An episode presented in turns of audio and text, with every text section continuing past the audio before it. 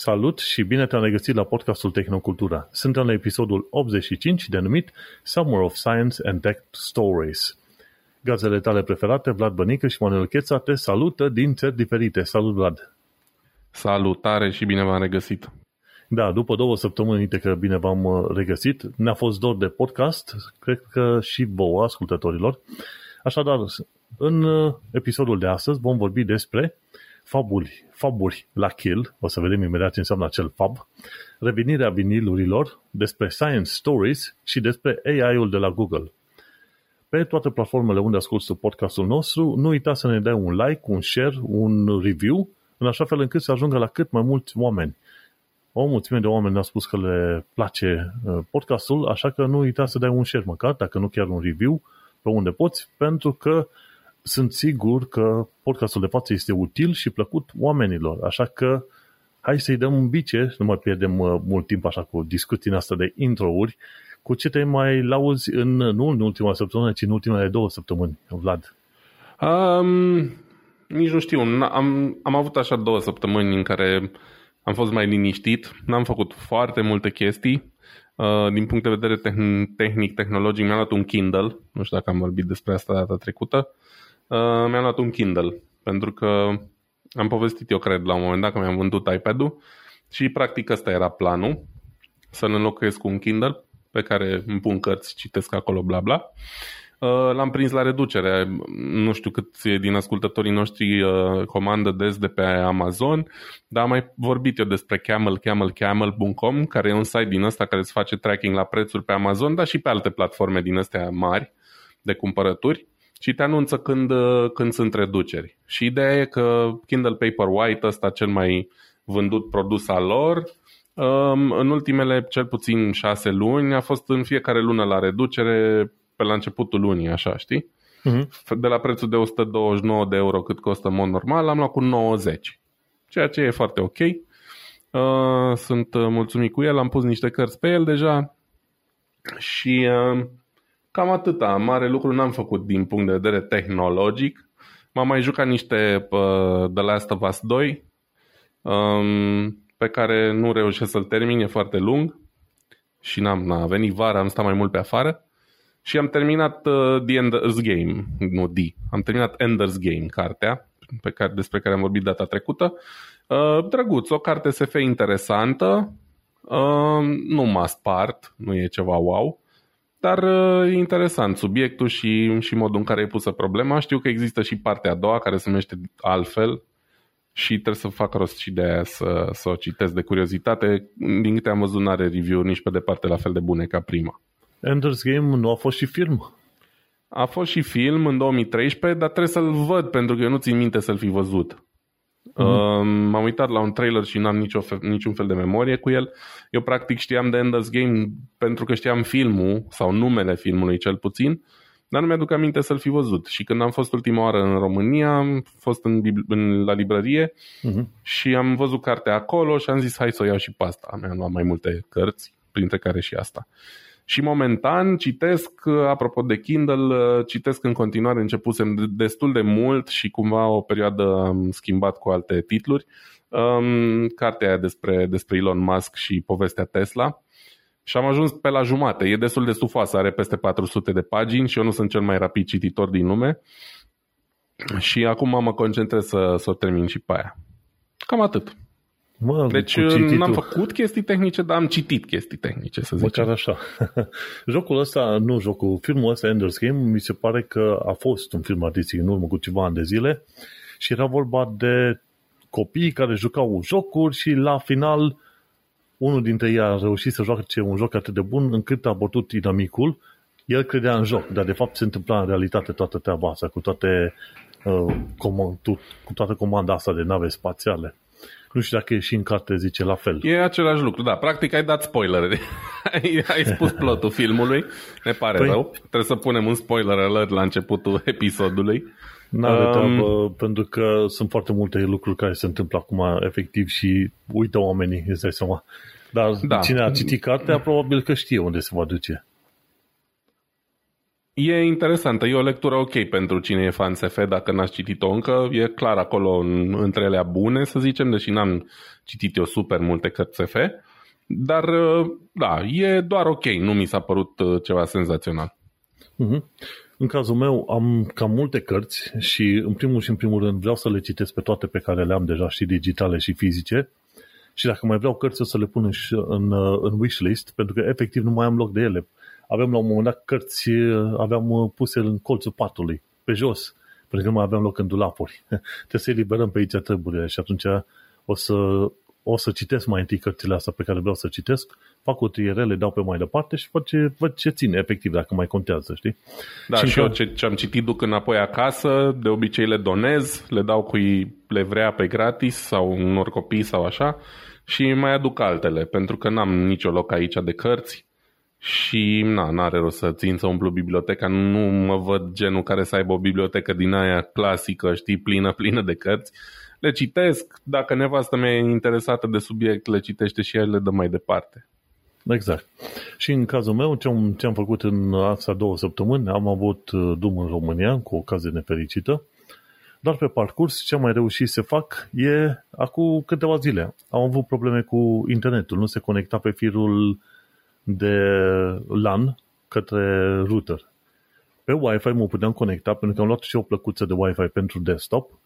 Deci ce, ce bine m-am, nimerit eu cu decizia asta în urmă cu ani buni. Uh-huh. Am luat o plăcuță de asta de Wi-Fi, mi se pare că tot e de la TP-Link. O pui acolo în uh, PCI Express, mi se pare, și are două antene frumușel. La un moment dat vezi două urechi, undeva că ies din, uh, din carcasa calculatorului, zici că sunt pisici acolo ascunse cu două urechi. Uh-huh. Și așa mă pot, mă pot conecta prin Wi-Fi când firul nu merge, când conexiunea prin fir nu merge, prin Ethernet. Și nu mergea. Orice am făcut nu a mers. Până la urmă, ce a trebuit să fac a fost să restartez uh, routerul, ci că de cele mai multe ori asta e primul sfat care ți se dă. Și chiar uh, am pus un link în, la știri pe scurt de la Windows Report, ci că lupta cu eroarea Ethernet doesn't have a valid IP configuration pentru Windows 10. Și hmm. primul sfat este ca întotdeauna să dai un restart la, la router. Nu să resetezi routerul cu toate detaliile, să dai restart. Efectiv, apeși pe buton off, să-l mai ai curent electric, aștepți vreo două minute și pe aia dai on. Și după aia te duci la calculator și asta rezolvă problema. Am făcut o tonă de chestii, de la flash DNS până la schimbarea DNS-ului și adresei IP din IPv4, știi, din setările de, de networking. Uh-huh. M-am băgat și pe router la un moment dat, cu, prin conexiunea de Wi-Fi să verific setările de DHCP și ce vrei tu pe acolo. Și mi-a arătat că am un IP corect. Ei, tot ce a trebuit să fac până la urmă a fost să restartez routerul. În mod normal, routerul din când în când mai trebuie închis și restartat. Nu neapărat, nu-i făcut neapărat să stea online 24 din 7, știi? Când pui mâna pe router o să vezi că se cam încălzește și din când în când mai are nevoie de un restart. Dar cine crezi tu că face restartare la rutere? Da, și eu am avut uh, probleme, cred că am mai povestit cu ăsta de la Vodafone pe care l-am aici, unde teoretic am negigabit și așa mai departe și îmi pica destul de des, atât de des încât m-am enervat și am făcut uh, preventiv uh, o cancelare a abonamentului. Eu având contract până în 2013 la sfârșit, că de așa e aici minim 2 ani. Dar am zis preventiv, îl anulez că uh-huh. nu vreau să mai țin așa ceva la cât de prost. Deci am avut o perioadă în care îmi pica zi de zi de zi și la ore la care noi munceam și pentru că conexiunile astea pe uh, nu știu, poate o chestie germană, dar în general unde am avut uh, DSL sau aici cu cablu coaxial, durează extrem, extrem de mult un restart. Deci de ordinul 5 minute sau ceva, știi? Uh, și da, am, am, am anulat, dar i-am dat și un restart din ăla mai lung și de atunci n-am mai picat. Cu toate astea trebuie să ne gândim că în momentul în care mi s-a întâmplat mie asta, eu l-aveam pornit de maxim 5 luni, deci nu era ca și cum a stat ani de zile pornit sau așa, știi? Și nu mi se pare ok chestia asta. În principiu trebuie să te uiți, să zicem, pui mâna pe, pe router, vezi cât este de cald. Și sunt situații în care, într-adevăr, probabil trebuie să-l închizi, pentru că efectiv se supraîncălzește. Cine știe de, de cât de prost e făcut. Și am un router acasă, e Nokia, așa îi zice Nokia, dar așa cum ziceai tu mai de mult, ăla nu este brandul real de la Nokia, de la finlandezi. Chinezii au început să creeze tot felul de firme din astea, inclusiv Nokia, care nu are nicio treabă cu firma originală Nokia, înțelegi? Și uh-huh. fac chestii de, de conexiune, rutele, ce vrei tu pe acolo.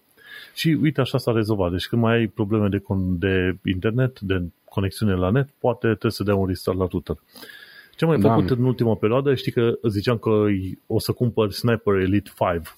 L-am cumpărat și a fost, e un joc foarte bun, nu e excepțional, nu este de nivelul celor God of War sau ce vrei tu, ce fac ăștia de la Rockstar, dar este făinuț. E efectiv, îți oferă ocazia să termini majoritatea misiunilor, dacă nu chiar toate, fără să omori cei mai mulți inamici, să treci doar printre ei, ori să îi uh, amețești, să-i faci incapacitated, ceva de genul ăsta, nu să-i omori, ori să-i omori sau ori eventual să fii una să fii ghost, fantomă, ori să fii soldat, adică să împuși tot ce mișcă pe acolo, înțelegi? Deci uh-huh. ai, ce, ce fain că este un fel de, să zicem, hitman, dar cumva situat în uh, epoca asta a războiului în 1944 și chiar e o misiune chiar la final, un DLC pe care îl poți cumpăra pentru 5 euro sau lire, în care ai o misiune în care te duci la casă de vacanță lui Hitler și îl împuști.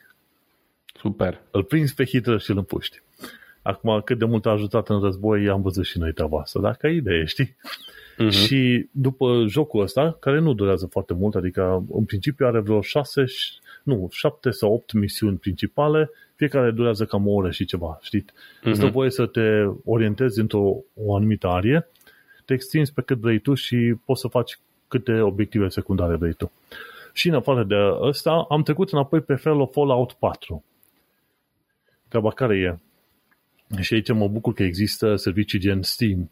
Uh, am descoperit, mi-am adus aminte că există ceva DLC-uri foarte faine de la Fallout 4 pe care nu le-am jucat. Am mm-hmm. jucat jocul principal, dar nu misiunile alea secundare și DLC-urile care au venit după ce am jucat jocul respectiv.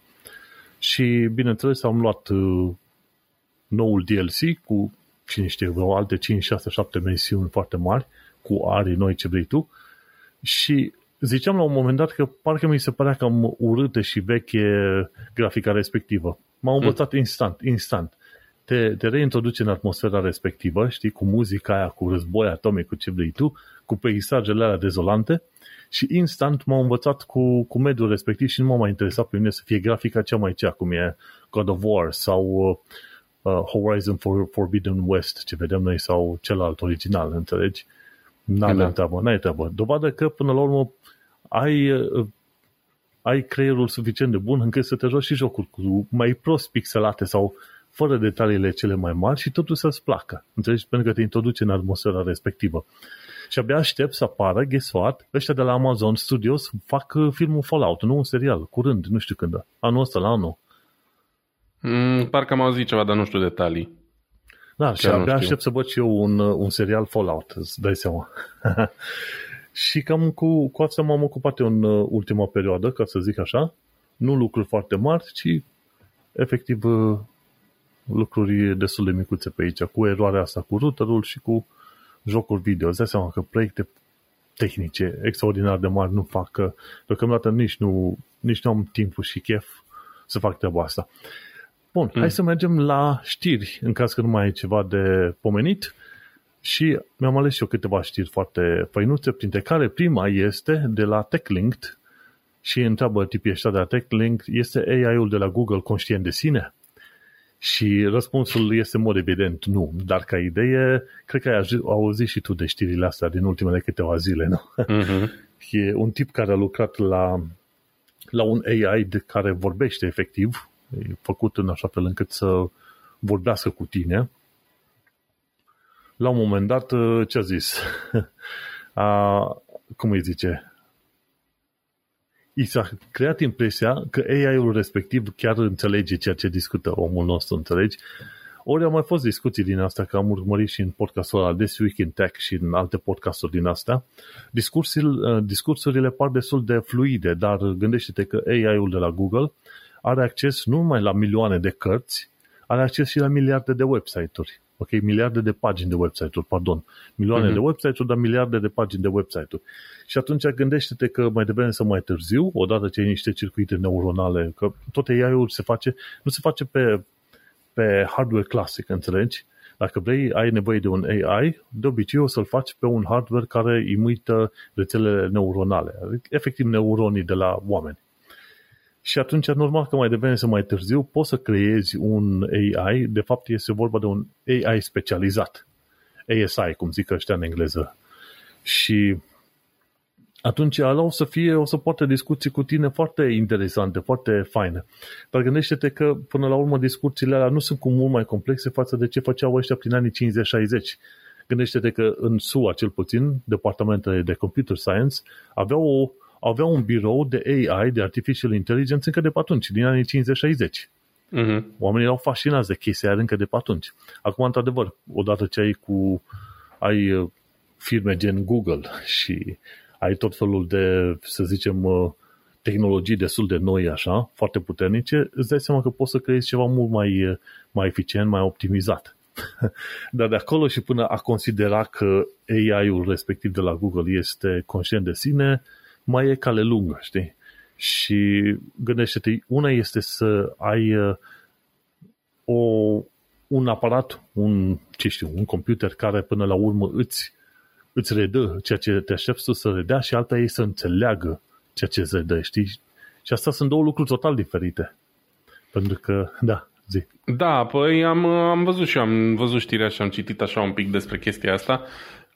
Din câte am înțeles, răspunsurile alea după care tipul ăsta ar fi considerat că, e, că are conștiință AI-ul respectiv, au fost destul de provocate, știi? N-a fost așa o discuție din aia în care, adică până la urmă, nu știu, și un cățel mai nou am văzut că am văzut o fel de filmulețe că există butoane din astea pe care căței poate să apese cu labele și să zică ce vor, da? Până și pe ăla, dacă îl întreb, până la urmă o să dea niște răspunsuri să pară că ar fi super inteligent. Și el e inteligent, dar în felul lui. Uh, dar un AI în momentul în care tu îi pui întrebări și el îți răspunde la niște întrebări prin care tu într-un fel îl condiționezi să răspundă, nu înseamnă că e care conștiință. Conștiința are când, nu știu, vine el la tine și te întreabă, ești bine, ce faci, că mi se pare că ești nu știu cum, știi, nu când îl întrebi tu, hei, ce părere ai despre cutare și cutare, știi? E da, un pic este... aiurea, adică poate ar avea nevoie de o, evolu- de o evaluare psihologică băiatul ăsta dacă vorbește serios. Că păi nu uite pare de că okay. cei de la Google l-au suspendat pe omul nostru. I-au zis, băi, știi ce? Cred că trebuie să te evaluăm puțin și să te trimitem la plimbare. E, și e vorba de proiectul ăla de uh, Lambda AI System, știi? Și Lambda nu știu exact de la ce vine, dacă să mă gândesc acolo, sharing bla bla bla, nu știu exact că ar trebui, zice Language Model for Dialogue Applications. Deci, efectiv, ce, ce Lambda este un AI specializat pentru dialog. Efectiv. Gândește-te, dacă e, să zicem, un, un milion de cărți în limba engleză și le antrenezi un AI pe acel milion de cărți, îți dai seama că la un moment dat aproape orice întrebi îți poate da un răspuns coerent în funcție de, ce știu, anumiți parametri, de exemplu, exact, filozofic, da. matematic, ce vrei tu. Și mamă, ce deștept este. Dar nu tot una, că gândește-te, în felul ăsta ai putea spune că și AI-urile din jocuri, gen Fallout, AI-ul este conștient de sine, știi? Vorbești cu ăla și el să răspunde în funcție de cum îi, îi, îi reacționezi tu cu el, înțelegi? Atunci n-are, n-are cum să fie. Da, este vorba de proiectul ăsta cu Lambda, Google Lambda AI, uh, Language Model for Dialogue Applications și este vorba de ce inginer, frate, că la un moment dat îi deduseră numele, nu știu acum mai contează neapărat treaba asta. Nu contează. Important este, important este că este o diferență destul de mare între a-ți da un răspuns pe care îl aștept și a fi într-adevăr conștient.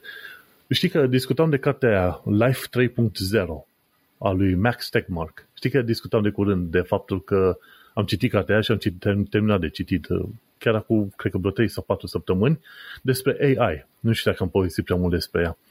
Și acolo, la un moment dat, uh, Max Tegmark face, face să zicem, introducerea unor termeni, gen uh, diferența de, de la informație până la memorie. După aia despre capacitatea de a calcula, după aia despre inteligență și după aia până să ajungă la partea de conștiință de sine, știi? Adică sunt, sunt câțiva pași pe care trebuie să-i treacă orice fel de mecanism. Concluzia generală a cărții este faptul că nu ai avea nevoie de mecanisme sau să zicem organisme biologice în mod obligatoriu, cel puțin din punct de vedere al fizicii, ca să fie ceva care până la urmă folosește, creează informație, folosește, memorează, e, calculează, este inteligent în modul în care calculează și, bineînțeles, are conștiință de sine. Tehnic da. vorbind, sau din punct de vedere al științei, concluzia cărții este că nu trebuie neapărat să fie ceva biologic, înțelegi, gen om, neuron, ce vrei tu pe acolo, creier din ăsta wet matter, cum se spune, înțelegi? Dar sunt foarte mulți pași care trebuie acoperiți și chiar și el spunea, domnule, noi în momentul de față ce vrem să facem, vrem să facem un fel de beneficial AI. Știi, există tot felul de viitoruri, vi, vi, viitoruri uh, cândva gândite de oameni ăștia, gen în care un AI te atacă, în care niciodată nu vei crea AI, în care un AI va fi prieten cu tine, știi? Uh-huh. Și la AI prieten cu tine, cumva ai acel beneficial AI. Și omul nostru pune o serie de întrebări destul de dificil de digerat, înțelegi? Dar zice, mă, suntem aproape siguri că nu vom obține un AI pe bune, un fel de AI generalizat, AGI în limba engleză, poate nici măcar în 5 decenii de acum încolo. Însă e important să punem întrebările potrivite din momentul de față, înțelegi? Și gândește-te, în momentul de față poți să creezi, de exemplu, un AI care este destul de inteligent, dar e departe până să reușești să creezi un AI care are conștiință de sine, știi? Și atunci, un lucru care am vrut să-l extrag din cartea aia și l-am extras de sigur, este faptul că dacă un, un substrat potrivit, în principiu, când este vorba de calculare și de inteligență, calculele și inteligența pot să fie cumva independente de acel substrat. Atâta timp cât ai un substrat potrivit pentru chestia aia. Gândește-te la diferența între software și, să zicem, SSD-urile care salvează acea informație. Gândește-te. Da? Atâta timp cât ai un substrat potrivit, de exemplu, nu, nu prea merge să ai un program gen un joc video pe piatră, să scrii în cuneiform. Poate putea face treaba aia, dar e cam imposibil din punct de vedere practic. Dar dacă ai un substrat potrivit, gen un SSD, un hard disk, ce vrei tu, poți să salvezi un program acolo pe care mai apoi poți să rulezi cu, prin intermediul, intermediul procesorului. Tot așa este și ideea în cartea asta lui Max Tegmark, la un moment dat, dacă e un substrat potrivit, substratul respectiv poate să genereze ceva meta, cum ar veni, care în, în sine poate să evolueze independent față de substratul pe care există, știi? Și atunci poți să ai ceva care calculează, un mecanism, un dispozitiv care calculează ceea ce avem deja, poți să ai ceva care poate să fie inteligent, inteligent însemnând că are, face calcule, dar într-un mod uh, hotărât, merge către un anumit scop bine definit, înțelegi? Și asta cam, cam le avem acum. Și asta ar fi cam uh, un nivel peste substatul respectiv. Mai sus cu încă un nivel ar fi acea conștiință de sine, știi?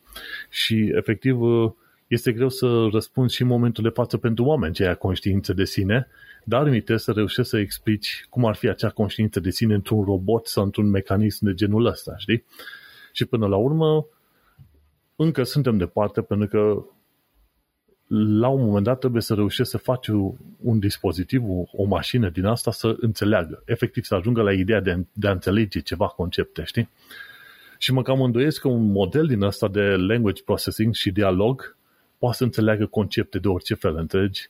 Că până la urmă, dacă vrei să ai un uh, sistem care e conștient de sine, cumva trebuie să-l faci generalizat. Că la un moment dat ai AI-ul făcut să discute cu tine într-un mod foarte inteligent.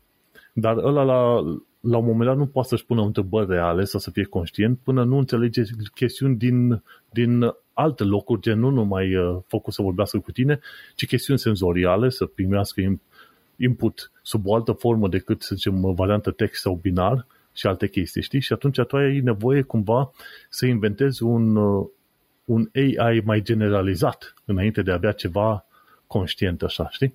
Dar oricum, e interesant că se, se discută pe chestia asta. Google la un moment dat mi se pare că o să-l dea pe omul ăsta afară, nu pentru că a spus el că acel AI este inteligent, ci pentru că el a dat detalii din casă de cum ar veni, înțelegi? Da. Că până la urmă probabil era și, era și scopul celor de la Google să facă un AI lambda care să dea impresia că este inteligent. Și atunci, dacă e suficient de bun, poți să-l folosești în tot felul de aplicații de psihologie. De exemplu, când cineva are nevoie de un companion cu care să vorbească. Și chiar dacă o fi ceva robotic, tot le-ar conveni oamenilor atâta timp cât uh, e suficient de deștept să-i dea răspunsurile potrivite, înțelegi? Dar uh, nu. nu, încă nu avem un AI cu adevărat uh, inteligent și conștient de sine. Până acolo mai avem ceva drum. Și asta nu e neapărat un lucru rău. Bineînțeles că acum părerile sunt super împărțite și există multe filozofii în privința asta și așa mai departe. Dar mm-hmm. trebuie să ne gândim un pic logic. Eu înțeleg că noi, cum să zic, stăpânim foarte bine computerele și tehnologia și am ajuns în 2022 la un nivel care acum, nici măcar acum 10 ani, cred că nu era realist uh, din punct de vedere inteligență artificială, dar nu putem să ajungem la nivelul unui, a, nu știu, milioane de ani de evoluție, de exemplu. Um, AI cu conștiință de sine poate să însemne multe lucruri, știi? La fel cum, cum să zic eu, există mai multe niveluri de uh, autonomous driving, știi? De la o mașină care știe care pe cineva în față și poate să încetinească sau să accelereze în funcție de cel din față, până la o mașină care se conduce complet singură, fără input de la șofer. Cam așa e și cu chestia asta. Depinde ce înseamnă sentient pentru tine sau ce înseamnă conștiință la un uh, AI pentru tine. Um, din punctul meu de vedere, poate sunt eu elitist, dar conștiință de sine ar însemna să gândească și să procedeze ca un om, știi? Și cred că suntem la multe vieți distanță de a, de a atinge așa ceva. Asta e părerea cam așa, mea. Cam suntem la distanță, nu extraordinar de mult, dar suntem oricum la distanță. Și când odată la câte, câțiva ani de zile apare câte o știre din asta bombastică, AI-ul, un nou, s-a făcut un salt extraordinar în lumea AI. Din nou, din nou, din nou. Dacă te uiți odată câțiva ani și în trecut, dacă tot apare câte o știre din asta așa, știi? e bine că oamenii cumva se obișnuiesc cu, cu ideea asta și până la urmă vedem cum, cum vom trata. Dar Absolut. Uite, eu recomand să se citească cartea Life 3.0. Este chiar foarte faină. Da. Bun. Bun. La, la știrea ta. Um, bun, mergem mai departe. Uite că n-am mai vorbit de mult despre chestia asta. Războiul uh, continuă în Ucraina, din păcate, de peste 110 zile și între timp uh, se fac pașii ăia despre care am mai tot vorbit noi încă de pe vremea pandemiei, de fapt, um, de a mai uh, dis- disemina uh, capacitățile astea de producție pentru microchipuri. Și unul din cele mai mari proiecte e ăsta al lui Intel din Germania, de lângă Magdeburg, um, unde vor să, să facă un fab, cred că va fi cel mai mare fab din afara Taiwanului, dacă nu mă înșel, ce e acela uh, un fab? Că i-am pomenit aici la, la surse principale. Fab, faburi la kill. Ce sunt alea faburi? Păi uite, despre faburi am mai vorbit noi acum câteva uh, episoade. Fabul e denumirea uh, în popor pentru fabricile care produc um, uh, microchipuri. Practic de acolo și, de, și vine, de la fabrication, fabricator, etc. Da? Pe scurt fab. Și practic e vorba de niște uzine în care se produc microchipuri. Da? Niște capacități de producție. Și um, chestia e că majoritatea astora, sau cel puțin cele mai bune din lume la momentul de față, toate sunt în Taiwan, de cele care produc tehnologia de ultimă generație, pentru că trebuie să înțelegem ceva. Microchipuri înseamnă de la un amplificator operațional cu o piciorușe care amplifică sunetul care mi ajunge mie în căști, până la Intel Core i12, whatever, da, Xeon și ce. Deci toate astea sunt microchipuri și de toate e nevoie. Dar astea, cele mai moderne, top of the line, cutting edge și așa mai departe, momentan, din câte știu eu, se produc doar în Taiwan și cred că și în Israel are Intel ceva. Da, da. Um, dar cam atât, adică în rest nimic. Și acum plănuiesc să facă fab ăsta în în Uniunea Europeană și au primit prin uh, European Chip Act, da, care e, no, e o lege dată ca să favorizeze chestia asta, uh, 6,8 miliarde de euro au primit. Ceea ce e enorm. Când stai să te gândești, Intel, care oricum e un gigant și are o grămadă de bani, mai primește și de la Uniunea Europeană atât de mulți bani pentru o afacere privată, e un pic înspăimântător ce nu am văzut eu în articolul ăsta e care e deal adică, cum să zic eu, în afară de faptul că vine Intel cu o fabrică în Europa, ce ne iese nouă, doar atât? Că, că avem Intel, nu, nu e puțin lucru, dar totuși 7 miliarde de euro, mm, e, e un pic, uh, nu știu cum să zic. Am, am oarecum îndoiel de regulă când uh, autorități uh, locale, regionale sau cum mai vrei tu, cum e Uniunea Europeană, investesc atât de mulți bani în entități private, știi? Și uh, normal, există beneficii clare pentru Uniunea Europeană, uh, mai ales în ceea ce privește chestiile astea de politică mondială, world order, nouă sau veche, dar nu contează. Dar sunt curios uh, care, care și partea cealaltă a dealului. Ce promite Intel de banii aia. Um, cert e că um, e, se propune sau se plănește ca în fabrica asta să se producă și tehnologiile viitoare, care încă nici măcar nu există. Da? De exemplu, astea pe uh, tehnologiile era Angstrom, care, dacă nu mă înșel, e urmașul erei uh, care e acum nano, da? Da, da. Nanometri. După aia urmează angstrom, care sunt mai mici decât nanometri. Să vedem dacă și când vom ajunge și acolo. Știi? Intel deocamdată cam lasă de dorit. Era mai fain dacă erau cei de la TSMC. Numai că cei de la TSMC care au deja un uh, proces de nod pe 3 nanometri, ei, ei au refuzat i-au refuzat să deschidă fabrică în Uniunea Europeană pe motiv clar, pentru că dacă TSMC pierde din importanță, atunci la un moment dat le e teamă că o să vină chinezii peste ei, știi? Și atunci da, TSMC refuzat. trebuie spus fiind companie taiwaneză, deci uh, cumva, na, să zicem fost, că... Uh, fost uh, componentă a Chinei, ceva da. de genul ăsta, știi? O insulă care cumva înainte ținea de China. Și TSMC a refuzat, așa că, bineînțeles, cine câștigă în toată afacerea asta, în războiul ăsta geopolitic? Intel. Și până la urmă, îți dai seama că au semnat la comisie cumva să se creeze suficient de multe procesoare în Uniunea Europeană și probabil să le dea și la un preț mai, mai preferențial în Uniunea Europeană. Ceva de genul ăsta, știi? Acum, chiar dacă n-ar trebui să, chiar dacă n-ar vinde la preț, să zicem, preferențial, gândește-te că înseamnă oricum extraordinar de mult să ai măcar una sau două fabrici de genul ăsta în Uniunea Europeană, pentru că Uniunea Europeană produce, produce sub 10% din necesarul de chipuri de pe planetă și e vorba de faptul că ce se produce în Uniunea Europeană sunt chestiuni din asta la cât? 30 de nanometri, ceva mai mari. În niciun caz uh-huh. sunt folosite la tehnologie avansată. Știi? Probabil că se folosește și mașini, dar nu foarte mult, înțelegi? Și atunci s-ar bucur, se bucură UE-ul să aibă chiar și de la Intel, care este imediat în linie după, ce știu, după TSMC. Da. Și acum 7 miliarde nu înseamnă extraordinar de mulți bani la nivelul Uniunii Europene. La fel cum 9 sau 10 miliarde nu înseamnă extraordinar de mulți bani pentru americani, care vor să plătească Intel să mai construiască niște fabrici pe acolo, nu?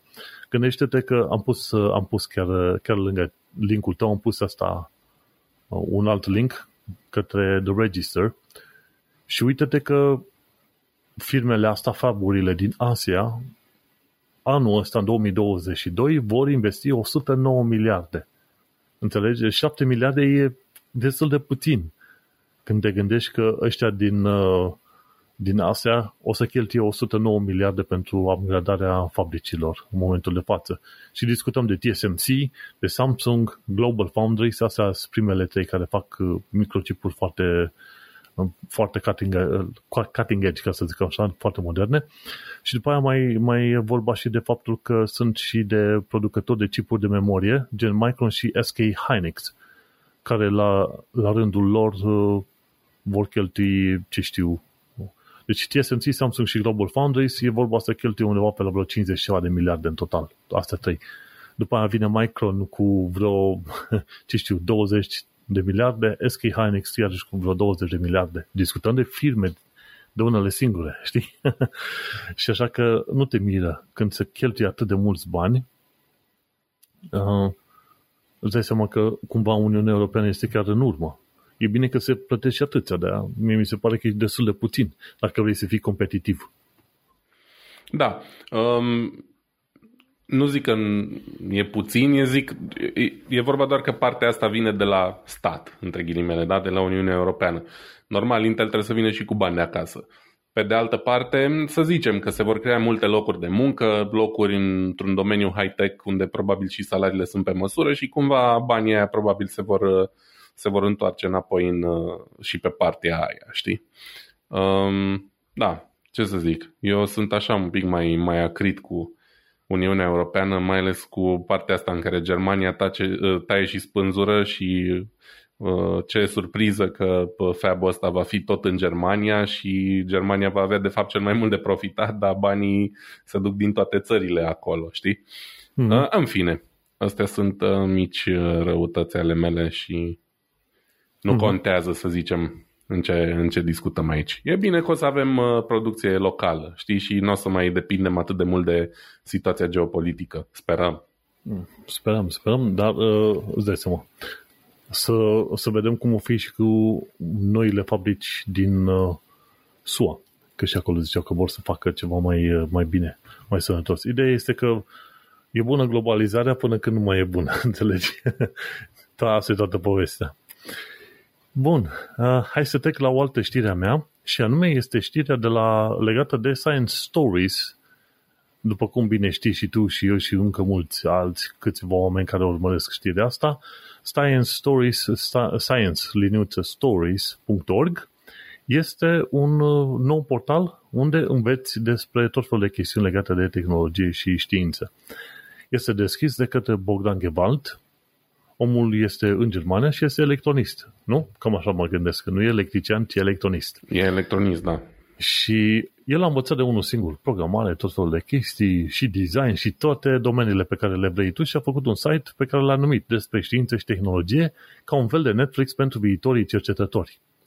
Și deocamdată are doar un singur curs, însă vor fi multe alte cursuri pe acolo. Mi se pare că are niște colaborări în lucru în momentul de față și este foarte interesant pentru că e un curs denumit Transistorul și este uh, super tare. Dacă ți să te uiți pe canalul lui de YouTube, canal numit uh, Electronic Club, tu l-ai recomandat mai de mult, știi? Uh-huh. Hey, și în canalul ăsta Electronic Club, el are și, cum îi zice, playlisturi și unul dintre playlisturi este legat de tranzistorul, știi, curs Science Stories. Și efectiv, uh, mi se pare că aceleași filme sunt și în cursul respectiv de pe science-stories.org și este foarte fain că este destul de, nu destul, chiar foarte bine produs, îți dai seama. Vorba aia, e, e vorba de un singur om care a făcut o dită mai platformă prin care oamenii să învețe și foarte distractiv așa, are logo-ul ăsta care cu un alien acolo, știi, Science Stories, mă distrează. și foarte bine gândit și lucrat. Bineînțeles, sunt chestiuni de bunătățit, dar întotdeauna ar fi chestiuni de bunătățit. Am văzut uh, proiecte din asta de startup-uri de, de la firme care au întregi echipe care erau făcute mai prost decât site-ul ăsta. Bineînțeles, acum nu. no. Proiectul va crește, vor fi mai mulți oameni care vor face cursuri în momentul, la momentul oportun pe acolo, dar de ce nu? Eu zic să, să se uite oamenii să se înscrie la proiectul ăsta, Science Stories, și, bineînțeles, să se înscrie și la canalul de Electronic Club pe YouTube. Am pus link în show notes în, pe tehnocultura.com la episodul 85 pentru că în felul ăsta înveți nu numai despre electronică în principiu, am văzut că la un moment dat a deschis mai multe, mai multe să zicem, playlisturi. Una, una dintre ele este legată de Laravel, efectiv platforma de PHP în care a făcut uh, acest uh, sistem, acest, această platformă de curs. Și bineînțeles mai sunt uh, tips and tricks pentru viitorul inginer, mai sunt mai au un playlist despre baterii, și le-a făcut chiar foarte fain. Adică, în principiu, dacă este să te uiți la modul în care a făcut uh, chiar și filmele alea legate de baterii, e ca și cum aș fi vrut eu la un moment dat să continui să fac uh, tehnocultura, știi? Am avut emisiunea Tehnocultura în 2014 și pe 2015 la TVS Brașov, televiziunea locală, și acolo chiar, chiar în stilul ăsta cumva le prelucram și le gândeam și eu episoadele. Până de la un aspect istoric, ajungea la știință, ajungea la tehnologie și cum, cum înțelegi tehnologia respectivă. Și uite că Electronic Club, chiar el, Bogdan, chiar face treburile astea și explică binișor tot felul de chestiuni legate de, ce știu, baterie în momentul de față, că mă uit pe playlistul lui pe acolo, istoria bateriilor, mașini electrice și bineînțeles, baterii în curs de dezvoltare, cele mai noi, gen uh, Ambri de la care e liquid, liquid Metal Battery, baterie liquid metal. Și este o platformă foarte, foarte necesară, ca să zicem așa, cum zice acolo în titlu, un fel de Netflix pentru viitorii cercetători. E chiar foarte fain. Bineînțeles, există tot felul de platforme de astea educative, înceam uh, pe limba engleză, dar uh, nu prea găsești pe limba română. Știi? Să, să-ți explice mai corect. Da. Um, o să vorbesc și eu un pic așa despre platformă și despre Bogdan. Um, de Electronic Club am aflat, am, l-am și recomandat aici, dar cum am aflat eu de el, pur și simplu am încercat să caut pe internet platforme tehnice, adică nu, greșit, canale de YouTube tehnice ale unor producători români. Da?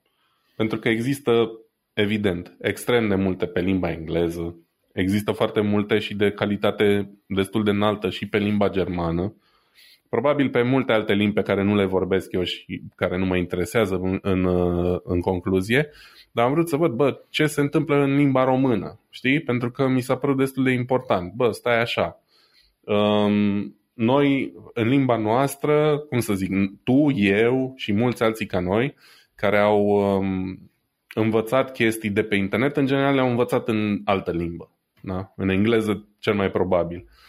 Dar cum să zic eu, noi trăim totodată într-o bulă în care ne-am dat seama, nu ne dăm seama că există extrem de mulți români care nu vorbesc la un nivel suficient de bun în limba engleză încât să poată face chestia asta. Dar și ei au nevoie de, de suport de genul ăsta, de cursuri de genul ăsta, de informație, știi, pe limba lor. Și atunci am zis, bă, hai să vedem ce se întâmplă în limba română, cât există, ce material, care e calitatea și așa mai departe. Și căutând am dat de platforma asta lui Bogdan, care, pe lângă faptul că e printre foarte puținele de genul ăsta, e de departe și de cea mai bună calitate. Um, evident, pe subiectul lui, electronică, uh, parte de audio și așa mai departe, uh, nu cred că există ceva similar în limba română, de fapt sunt sigur că nu există. Um, materialul e de foarte bună calitate, tot ce face el acolo e extraordinar și colac peste pupăză a făcut și platforma asta Science Stories la care a lucrat mai mult de unul singur care e extrem de ok și merge foarte bine și care o să includă niște, niște chestii mișto pe viitor. Um, și în care, într-adevăr, momentan are un singur curs, dar pentru cine e interesat de inginerie electronică și de componente electronice și așa mai departe, vă recomand clar să uh, vizitați mai întâi Electronic Club, uh, unde găsiți momentan mult mai mult material, dar clar și Science Stories. Accesul pe Science Stories e gratuit, vor exista și tiruri plătite, dar uh, în principiu se poate obține uh, momentan un conci gratuit și accesul la, la cursul ăsta uh, care e disponibil în momentul de față. Am impresia că e gratuit pentru toată lumea, cred.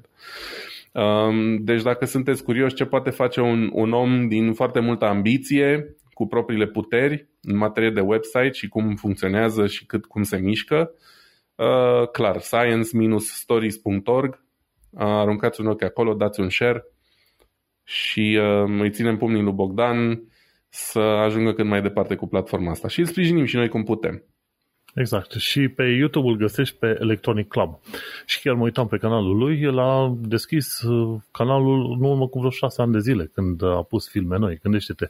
Și de șase ani de zile s-a tot ținut, a pus filme noi, filme noi, bineînțeles mai des în ultimii cam 2-3 ani de zile, știi? filme ceva mai des și mai regulat și foarte multe în ultimii doi ani de zile, ceva de genul ăsta. Și inclusiv uh, a, a făcut filmulețe de programare online, știi, și chestii de astea. Așa că se găsește cam de ce vrei tu. Normal, dacă ai timp de pierdut, nu neapărat de pierdut, dar dacă ai voință să înveți, poți să intri pe canalul ăsta Electronic Club pe YouTube de la primul episod și te duci până ziua de astăzi. Găsești destul de multe lucruri și este o raritate pentru România, trebuie să recunoaștem. Mai departe la știrea ta.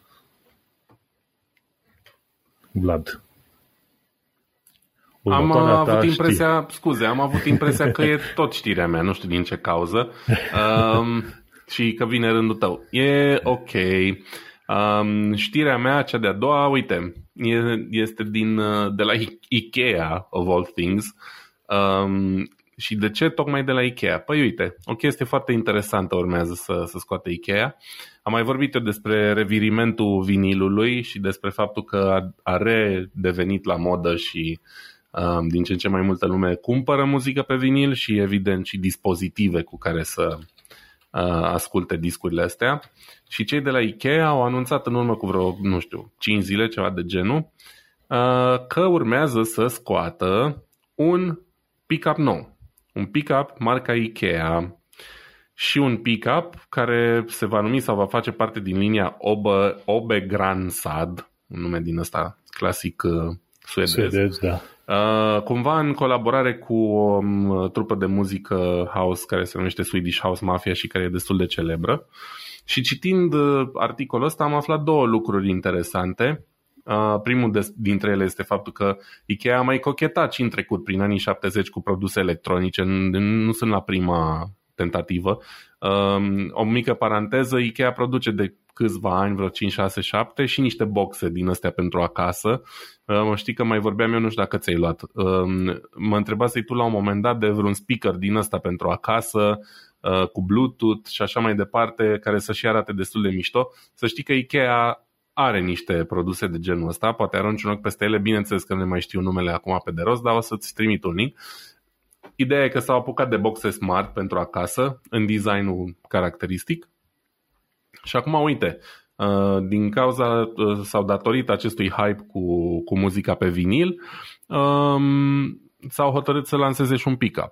Și a doua chestie foarte mișto din punctul meu de vedere um, legat de acest pickup este faptul că inginerul uh, de, de design al, al acestui produs este o româncă pe numele său Carmen Stoicescu, uh, care e uh, product design engineer la Ikea. Nici nu știam, evident că nu aveam cum să știu uh, de ea.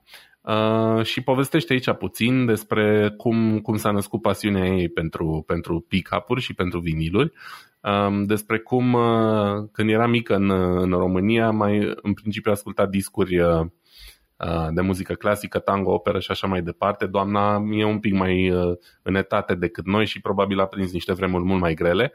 Și um, apoi primul disc cu muzică uh, internațională pe care l-a obținut a fost uh, uh, un disc cu The Beatles pe care l-a cumpărat din, uh, din Bulgaria și pe care evident pe vremea aceea era foarte Uh, complicat să-l asculți în România din cauza da, acelor cunoscute, comunism, etc. E foarte mișto că scrie chestia asta aici în articol. Și ea împreună cu alți um, oameni care lucrează pentru Ikea, lucrează la, la produsul ăsta, uh, un pick-up marca Ikea, care, cum să zic eu, nu arată rău, nu e nici cel mai drăguț, uh, Ideea e că pare să fie destul de funcțional în ideea în care va uh, avea și o conexiune USB și va încorpora un preamplificator, deci va fi ușor de conectat pentru oricine nu e cel mai, uh, cel mai pasionat ascultător de viniluri, da? adică și pentru ascultătorii casual. Um, ce îmi place mie așa din ce văd în prima fază în pozele astea e faptul că are o doză care poate fi schimbată și cu una de calitate mai bună, pentru că asta e o chestie destul de importantă. Um, dacă te uiți la poze, vei vedea că doza aia de la Audio Technica cu alb acolo e prinsă cu două șuruburi de braț. Asta înseamnă că poate fi schimbată cu o altă doză de, nu știu, o calitate mult mai bună, care costă probabil de multe ori cât costă pick-up-ul ăsta în sine, știi? Și atunci ă, asta înseamnă că cei cu adevărat pasionați ar putea să folosească pick-up-ul ăsta și cu uh, doze mai scumpe. Doza practic e ca un microfon, da? Vrei un uh, microfon de super calitate, va trebui să dai mult mai mulți bani decât pe un microfon banal cu USB făcut în China. No. Uh, interesant, n-am găsit aici, nu scrie nicăieri cât va costa. Eu uitându-mă așa la el mă aștept undeva în gama de 150 până în 200 de euro să coste. Uh, și um, va fi lansat în toamna asta sau așa ar trebui. Și eu cred că o să cumpăr unul pentru că e făcut de, de, uh, de doamna Carmen Stoicescu și numai pentru asta, ca să sprijin uh, oamenii românii cu care ne mândrim, ca să zic așa. Uite, vezi, un, un design engineer de la Ikea face un pick-up și aflu chestia asta din presa internațională. Știi? Uh, da, va, va sta bine lângă colecția mea de viniluri românești un pick-up uh, proiectat de un român. Da, uite, nu te-ai fi așteptat. Nu te-ai fi așteptat că până la urmă să fie Ikea, cea care face un uh, turntable din asta. Clar nu. și da, că de fel te gândești la Ikea doar când e vorba de mobilă și mobilă ieftină. Poate cu bun gust, dar mobilă ieftină, așa, nu neapărat cea mai de înaltă calitate. Absolut. Ideea este că noi aici mergem la Ikea, eu în special merg cu gândul să mănânc acele meatballs, știi, acele... Am și eu nu prea merg la Ikea, sincer. Mie nu prea îmi place Ikea. Am mobilă de la Ikea, dar, uite, am, sunt înconjurat de mobilă de la Ikea. Biroul ăsta e de la Ikea. Am locul unde am pick-up și vinilurile de la Ikea. Cred că și rafturile astea pe care le am sunt de la Ikea. Niciunul nu a fost luat nou. Toate le-am luat la mâna mm-hmm. a doua, pentru că, evident, unii încearcă să scape, alții au nevoie, am dat mult mai puțin bani, arată foarte bine, sunt funcționale, sunt fericit. Da, sunt chiftele. Și urăsc magazinele Ikea. Mă, cumva sunt simpatice dacă ai chef de plimbare foarte mare și dacă trebuie să zicem idei N-am. de design pentru casă. Și acele chiftele cu sos de la din Suedia și atunci probabil că... Le-am mai mâncat și pe alea nu m-au spart, cum să zic, sunt ok așa o dată pe an maxim, cum ar zice uh, un celebru YouTuber uh, român, shout-out îmi place să mănânc, uh, alunecă o dată pe an maxim le-aș mânca, mai mult nu, nu sunt așa grozave. Da, Păi, foarte bine. Și chiar mă uitasem, uh, din ce am înțeles eu, Carmen Stoicescu a lucrat la, la Ikea, cred că în următorii, în, în ultimii cât 25 pe 30 de ani de zile. Ceva de genul ăsta, deci o carieră foarte, foarte îndelungată pe acolo. Dovadă că vezi, uh, ceea ce nu se, de ceea ce nu se pot bucura românii, se bucură străinii, efectiv oameni muncitori și statornici și deștepți. Ok? Bun, mergem pe mai departe și ajungem la secțiunea de știri pe scurt. Uite că niciodată am ajuns la secțiunea asta destul de repede, pentru că am, uh, n-am mai promovat la, ca știri principale atât de multe chestii. Și așa că am mai rămas să, să discutăm mai pe scurt niște chestiuni din asta alte, secundare, ca să zic așa. Am vorbit de Windows Report, știi, chestia cu eroarea Ethernet doesn't have a valid IP configuration, cineva uh-huh. avea eroarea asta să știe, deși, spun sincer, în viața mea n-am întâlnit eroarea asta, ever. E prin, pentru prima oară când am întâlnit-o. Și zic, mă, ce tabare. Și m-am bucurat. Ca idee, ca sfat general, dacă ai un calculator în ăsta desktop obișnuit, nu uita să ții și o plăcuță în asta de conexiune Wi-Fi. Nu știi niciodată când o să ai nevoie să te conectezi prin Wi-Fi chiar și la telefon sau chiar și la router. Pentru că, vorba aia, se întâmplă să n-ai, să n-ai legături de prin fir, efectiv. Se, se întâmplă probleme din astea. Mm-hmm. Bun, și mai nou, ce, ce am mai urmărit a fost de la Testing Games, știi, acel canal pe care îl urmărim noi să vedem cum uh, merg anumite tehnologii sau la anumite configurații, ci că ce mai poți face cu 4 GB de memorie RAM în calculatoarele moderne. Nu știu dacă ai reușit să vezi filmulețul respectiv de la tipul ăsta, sau tipii ăștia, dar este extraordinar de dureros. Și mi-aduc aminte când am avut calculatoare mai vechi și încercam să le rulez și să rulez jocuri și efectiv mergea doar la 4-5 frame-uri pe secundă. Și cam atât a reușești în ziua de astăzi cu numai 4 GB de RAM.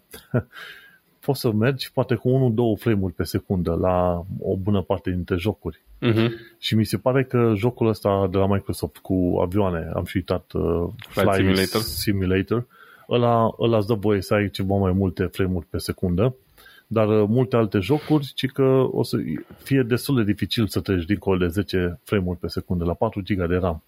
Și îți dai seama, sfatul general este că dacă tot vrei să joci jocuri în ziua de astăzi, și vorba de jocuri la Full HD, adică 1920 pe 1080 pixel, nu 2K sau alte chestii, știi?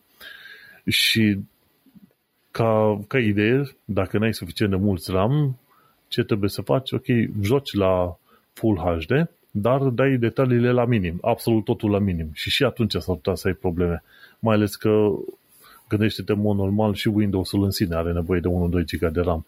Și Chrome-ul, dacă îl lași cu prea multe taburi deschise, îți mănâncă vreo 2 GB de RAM în scurt timp. Nici nu-ți dai seama când se Chrome întâmplă e foarte asta. RAM hungry, adică e nesătul din punctul ăsta de vedere, nu de ceva ani încoace. Uh-huh. Foarte cât, nesătul. Cât ai, atât anghite efectiv o gaură neagră. și atunci e cam complicat. Sfatul general este să ai, dacă vrei să ai calculator de gaming, e bine să ai din asta pe 16 GB de RAM. măcar 16 GB de RAM, ca să reușești să o scoți și tu la capăt cât de cât. Și care este treaba? Până la urmă, nu trebuie să fie pe DDR5, de exemplu. Există prea puține stick-uri din asta de memorie RAM pe DDR5, pentru aia trebuie și placă de bază nouă. Așa că nu. Ci că poți să te duci liniștit încă 1-2 ani de zile de acum încolo cu DDR4. Sunt Dacă convins. ești pe DDR4, nu neapărat pe viteză cea mai mare, dar uh, ideal ar fi să ai măcar vreo 16 GB de RAM ca să poți să joci jocuri potrivite. Când a făcut ăsta, tipul de la Testing Games, când a făcut testul, se vedea clar, avea procesorul cel mai nou, gen i9 12900K, ceva de genul ăsta, și avea și placă video RTX 3080. Uh-huh. Deci totul super tare, numai uh, limitat la 4 GB de RAM. Gândește-te ce înseamnă să ai, uh, să zicem, uh, să ai până la urmă procesor mai slab și placă video mai slabă și totuși 4 GB de RAM. Cu atât e mai rău. Da, clar. Așa că important este să te menții, mergi pe DDR4 liniștit, cu 4 GB de RAM și te duci pe mai departe. Cam, uh, nu 4 GB, ce, ce ziceam, 16 GB de RAM. Ca da. să-ți fie mai bine în, în lumea asta modernă. Și sincer, nu prea ai nevoie să te duci pe gaming mai, mai încolo de Full HD. Și Asta înseamnă că dai pe un monitor din ăla cât 100 100-150 de euro maxim, maxim. Uh-huh. Nu mhm. trebuie să fie 2K sau alte chestii în asta. Deși ai văzut că și la, la monitoare din asta de 4K au ajuns până la 144 de Hz pe 4K. Au ajuns, da, dar uh, tot așa cu niște compromisuri, adică unul la mână consumă extrem de mare de curent, pe urmă sunt destul de babane monitoarele alea, se încălzesc ceva și na, în principiu, ce să zic, eu sunt din nou de părere că nu prea ai nevoie de așa ceva, dar hell, no. fiecare cum, cum consideră. În principiu, în principiu, mai ales că eu sunt purtător de ochelari, nu aveam nevoie nici măcar de 2K. Era Full HD suficient la o distanță de minim un metru ca să nu stau cu nasul direct în monitor și gata, era suficient. Uh-huh. Dar uh, sunt chestiuni pe care le veți în timp, știi? Și atunci toată lumea crede că trebuie să pornească de la procesor când vor să-și facă calculator de gaming. Nu, încep de la monitor. Îți mai da. întâi monitorul de Full HD și ăla o să dicteze până la urmă cam ce fel de placă video vrei să ai, aia la rândul ei uh, dictează cam ce fel de power source ai nevoie și pe mai departe aia dictează cumva și câți RAM ai nevoie și efectiv în ce procesor trebuie să te duci. Dar cumva Absolut. știm, cumva, cumva știm că dincolo de i5 în mod normal n-ai avea nevoie pentru gaming. Și un calculator bun de acum, care faci un calculator foarte bun de gaming, o să te ajute 10 ani, cum, cum e al meu. Ok, cam prin 2019 am terminat asamblarea calculatorului pe care l-am eu. Liniști mă pot duce până prin 2027. Nu liniști, sau chiar mai încolo. Uh-huh. Mai, mai dau jos din, uh, din setări ce vrei tu și pot juca pe 10 ani de zile pe același calculator chiar foarte bine. Mai ales că anul ăsta vine Uh, vin seria de 40 de la RTX, de la Nvidia. Și intră deja Intel pe versiunea 13, pe generația 13 și ăștia de la AMD la fel, se laudă cu Zen, uh, cât e? Am și uitat ce e, Zen 5, ceva de genul, da. Zen 4, Zen 5. deci, wow, se duc ăștia mai repede decât am eu să arunc banii pe geam. Bun, merge? Ah, scuze. Nu, vrem doar să zic că tentația e mare să, să fii tot timpul la să ai cele mai noi chestii, dar am mai vorbit noi despre asta, nu e tocmai smart și dacă ai un computer uh, foarte capabil, e bine să, să-l ții cât mai mult timp, pentru că, na, oricât de fain ar fi să ai cea mai nouă tehnologie, de multe ori nu prea are sens. Poate poți face ceva mai util mm-hmm. cu banii Plus că, apropo, că ce poți face mai bine cu banii să nu uităm că deja de vreo 2 ani de zile se discută de o viitoare recesiune și se pare că ne va lovi.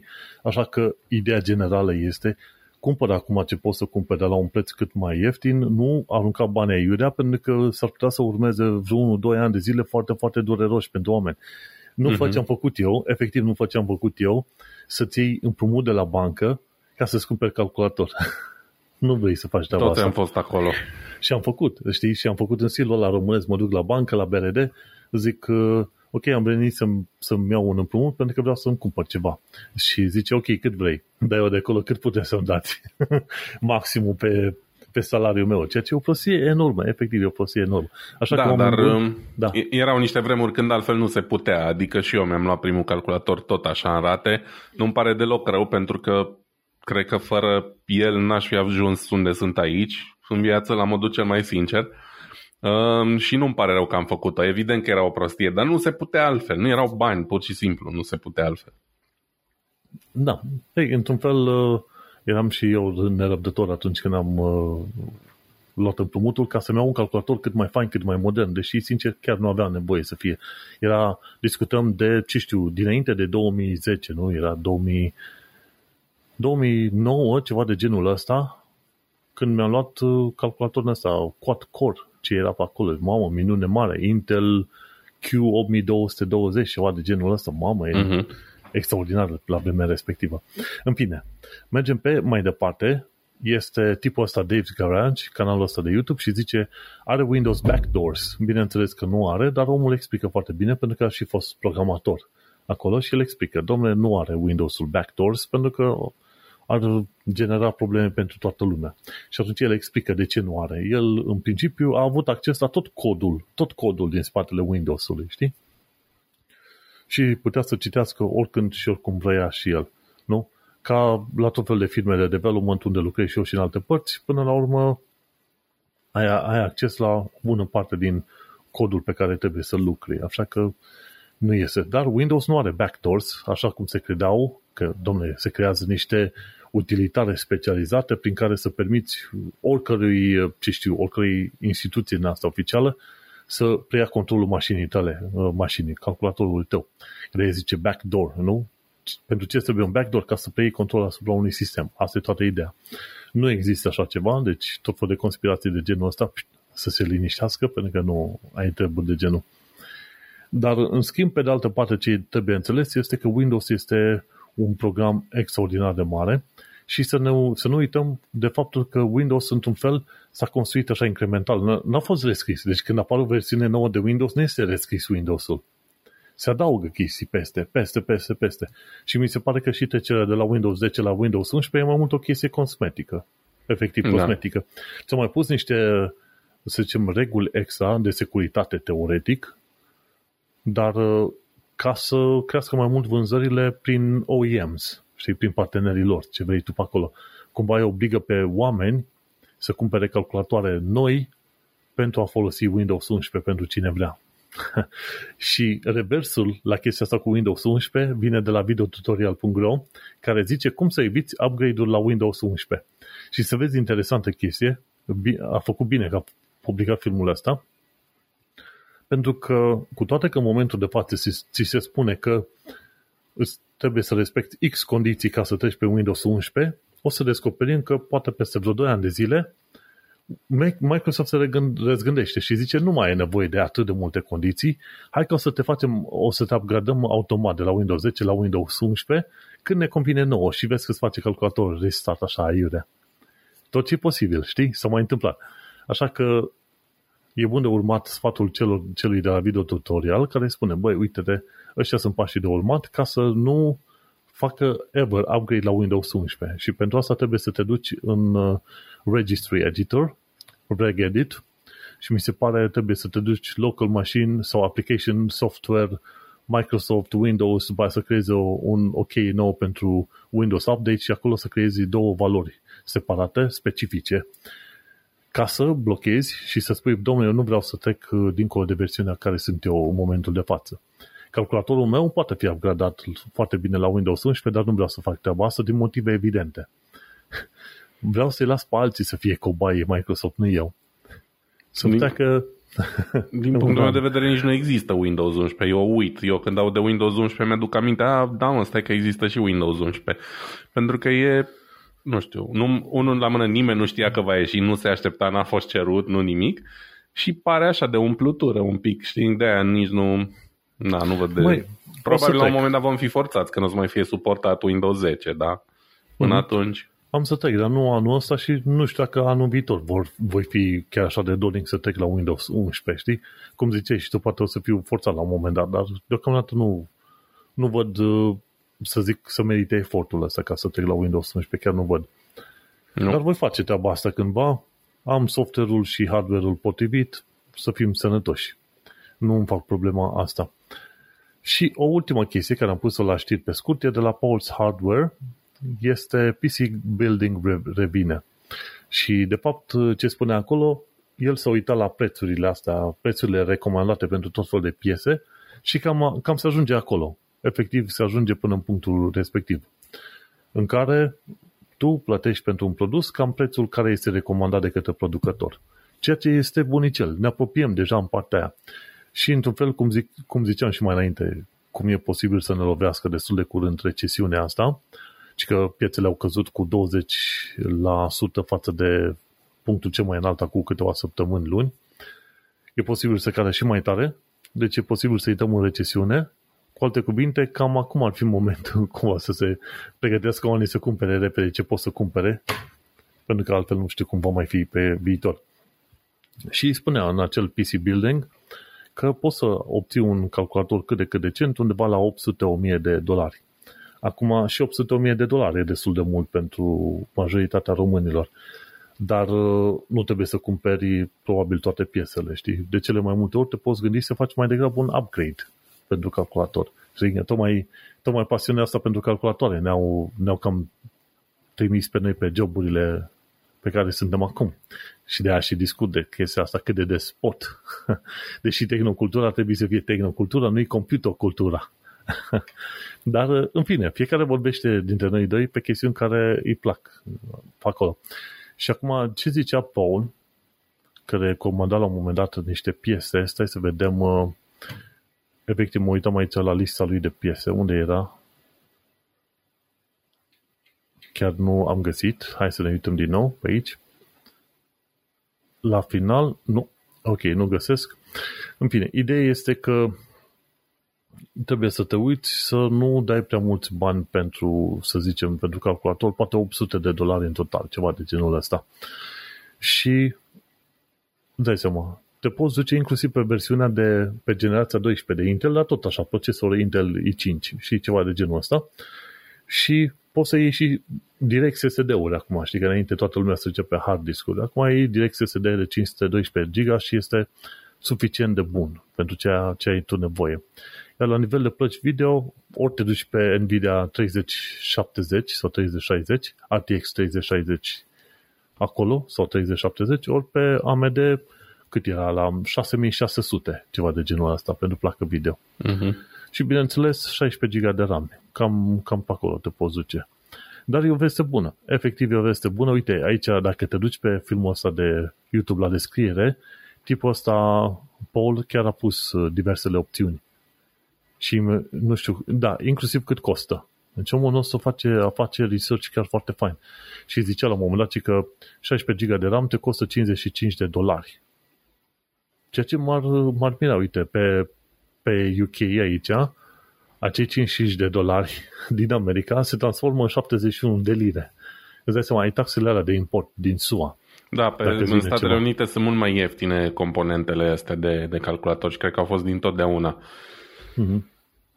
Așa că, într-un fel, când te gândești la prețurile recomandate de, de către Pulse Hardware, mai pune și tu un 20%, ca să-ți dai seama cam cât ar trebui să plătești tu cam aici în Uniunea Europeană. Oricum, e, e destul de tare, adică 70 de lire nu e extraordinar de mult, ca să zic așa, pentru 16 GB de RAM, destul de bunicei, știi, de la Team Group. Dar, nu, no, vezi, vești bune, și mai puțin bune în episodul ăsta, știi? Vești bune că poți să iei piese la, la un preț mai, mai ok, vești bune că sunt e Dan, e Bogdan care a descris uh, proiectul ăsta Science Stories și vești mai puțin bune că s-ar putea să nimerim într-o recesiune cât de curând. Știi cum este? Și albe și negre, asta este viața, știi? Unor câștigi, unor pierzi. Cam, cam asta este, știi? Dar uite, mă gândesc că și noi și alți oameni câștigă de pe urma noului episod de podcast Tehnocultura. Categoric. Dacă tu altceva nu mai ai de zis, cred că aici încheiem și noi episodul ăsta. Nu mai am nimic de zis. Foarte bine. Uite, am ajuns la finalul episodului 85, denumit Summer of Science and Tech Stories, și am vorbit despre faburi la kilogram, revenirea vinilurilor, despre Science Stories și AI-ul de la Google e de că am cam uh, aberat destul de mult pe, pe linia asta cu AI-ul, eu chiar sper ca oamenii să cumpere Life 3.0 de Max Tegmark. E o carte super tare. Și chiar la final acum, Vlad, ceva shameless plugs? Nope.